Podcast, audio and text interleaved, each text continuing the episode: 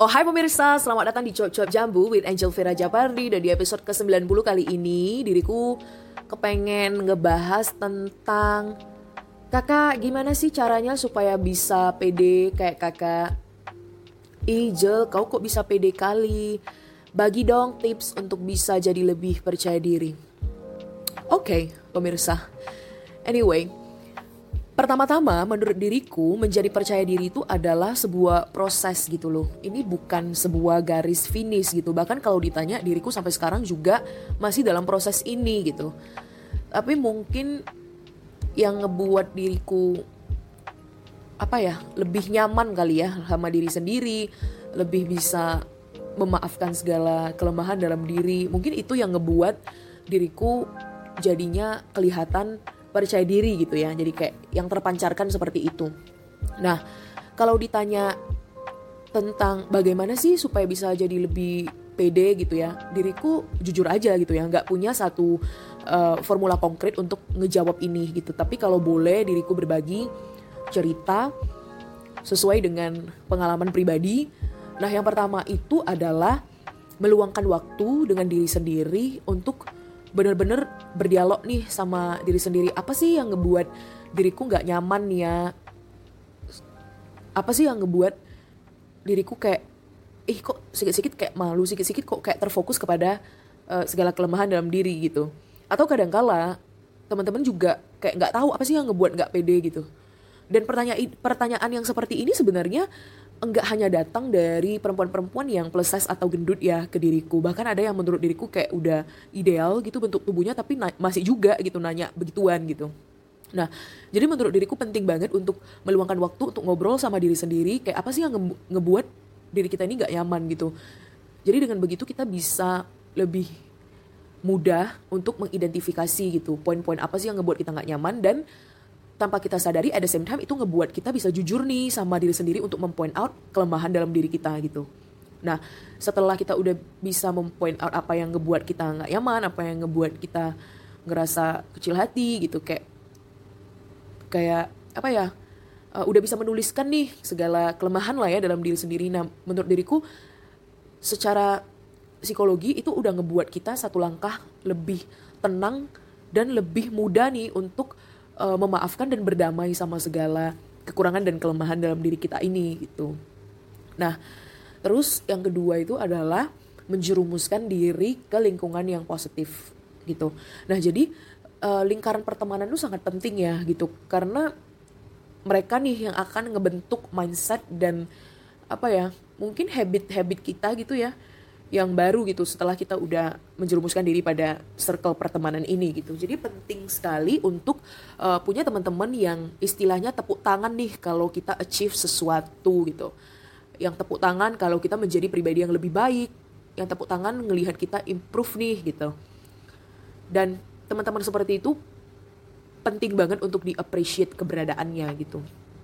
Dan bersyukurnya diriku punya teman-teman yang punya circle pertemanan itu yang sangat positif ya yang maksudnya tidak terfokus pada kelemahan dalam diri diriku gitu. Tapi lebih kayak oh kamu punya potensi ini kamu punya potensi ini gitu. Dan apabila diriku ada melakukan kesalahan atau melakukan apa ya atau mengambil sikap yang kayaknya nggak tepat gitu. Nah teman-teman ini yang bisa datang ke diriku dan bilang oh mungkin next time akan lebih baik kalau gini gitu. Eh tadi kau kayak gini nggak? Betul lah gitu. Jadi kayak teman-teman yang jujur gitu ya. At the same time mereka positif tetapi mereka juga bisa sejujur itu gitu loh. Kalau ngelihat temennya ada mengambil sikap yang kurang tepat di publik gitu mungkin. Cara diriku menjelaskannya. Ya semoga teman-teman mengerti. Uh, maksudnya seperti itu. Nah tetapi mungkin diriku bilang kayak gitu mungkin teman-teman kayak uh, iyalah dirimu bisa bilang kayak gitu Jel. Namanya juga teman-teman dirimu positif nah balik lagi ini proses gitu loh. Diriku bertemu dengan teman-teman yang positif ini juga go through the process gitu ya. Maksudnya seleksi alam juga gitu.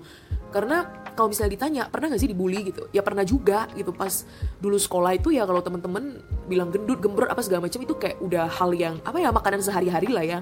Dan uh, ejekan dan bulian itu menjadi-jadi ketika diriku beranjak ke dari SMP ke SMA itu ya kayak cowok-cowok itu mulai yang kayak uh, lewat kelas gitu kayak bisa jerit kayak uh, Jel kau kok gendut kali sih? Kebanyakan makan babi kau ya gitu.